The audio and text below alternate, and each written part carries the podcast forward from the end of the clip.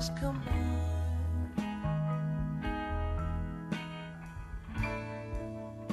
They melt into a dream.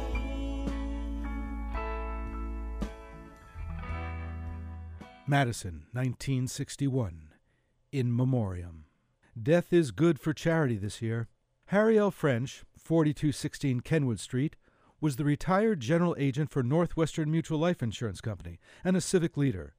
When he dies at age 74 on February 3rd, his estate of $541,000, a little under 4.5 million in 2017, creates a college scholarship program for Madison High School students, administered through the Rotary Club, of which he was a past president. William E. Walker, 357 Lakewood Boulevard, was president of radio station WISM and other regional stations, and a former assistant to Governor Oscar Rennebohm. When Walker the Talker falls silent on September 14th at age 66, he leaves the bulk of his $900,000 estate, about 7.3 million today, to religious, charitable, and educational organizations. Sister Mary Jane Frances Weber, O.P., UW PhD 1943, Dean of Edgewood College since 1950, dies on October 2nd at age 53. She leaves very little in the way of an earthly estate. Late August brings a terrible weekend. Friday, August 25th.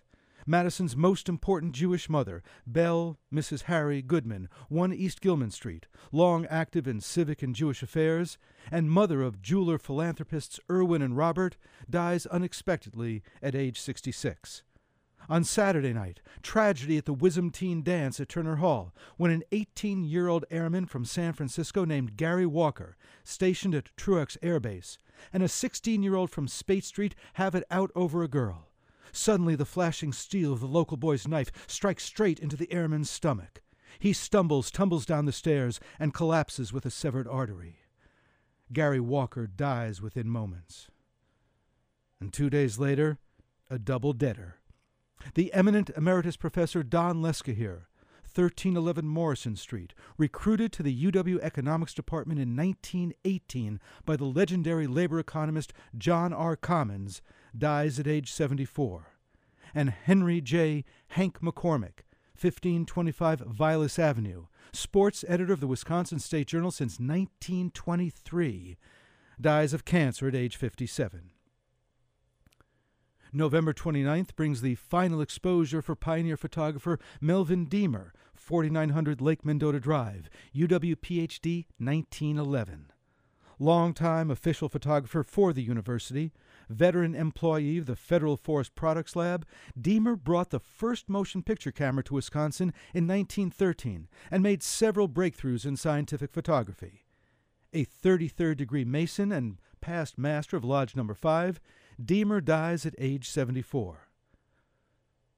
Two of Madison's most prominent businessmen take their own lives this year, one because of failure, the other success. Charles H. Gill, 49, UW 1935, was a developer whose plats included Arbor Hills, Meadowood, and Orchard Ridge. But in late 1961, he is heavily in debt and in trouble with state regulators. He sells his homes at 1222 Gilbert Road and in the Fox Bluff section of Waunakee and moves with his family.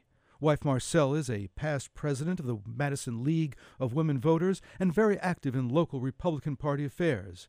To 1210 West Beltline. On November 17th, the Wisconsin Real Estate Examining Board revokes his realtor's license.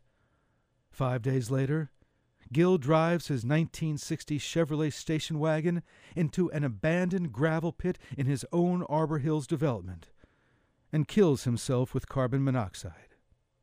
Frederick Meyer, 51, UW class of 32, was founder and president of Red Dot Foods, 1435 East Washington Avenue, one of the country's largest manufacturers of potato chips. On May 5th, he merged his company with the H.W. Lay and Company, which later in the year would merge with the Frito Company. Although Meyer would continue as president of Red Dot and become vice president and a director of the Lay Company, he was despondent over the loss of ownership. Four days later, on May 9th, while his wife Catherine was downstairs at 415 Farwell Drive baking cookies, He turns his 16 gauge shotgun on himself. She does not hear the shot. And death even comes to the one who knew it best Dane County Coroner Mike Malloy, who dies in his sleep at 2618 East Lawn Court at age 56 on November 28th. Malloy had just signed an option to sell 73 acres of his family homestead to supplement the 160 acre Madison School Forest near Verona.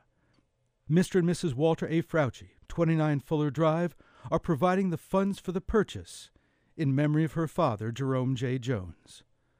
May all their memories be for a blessing.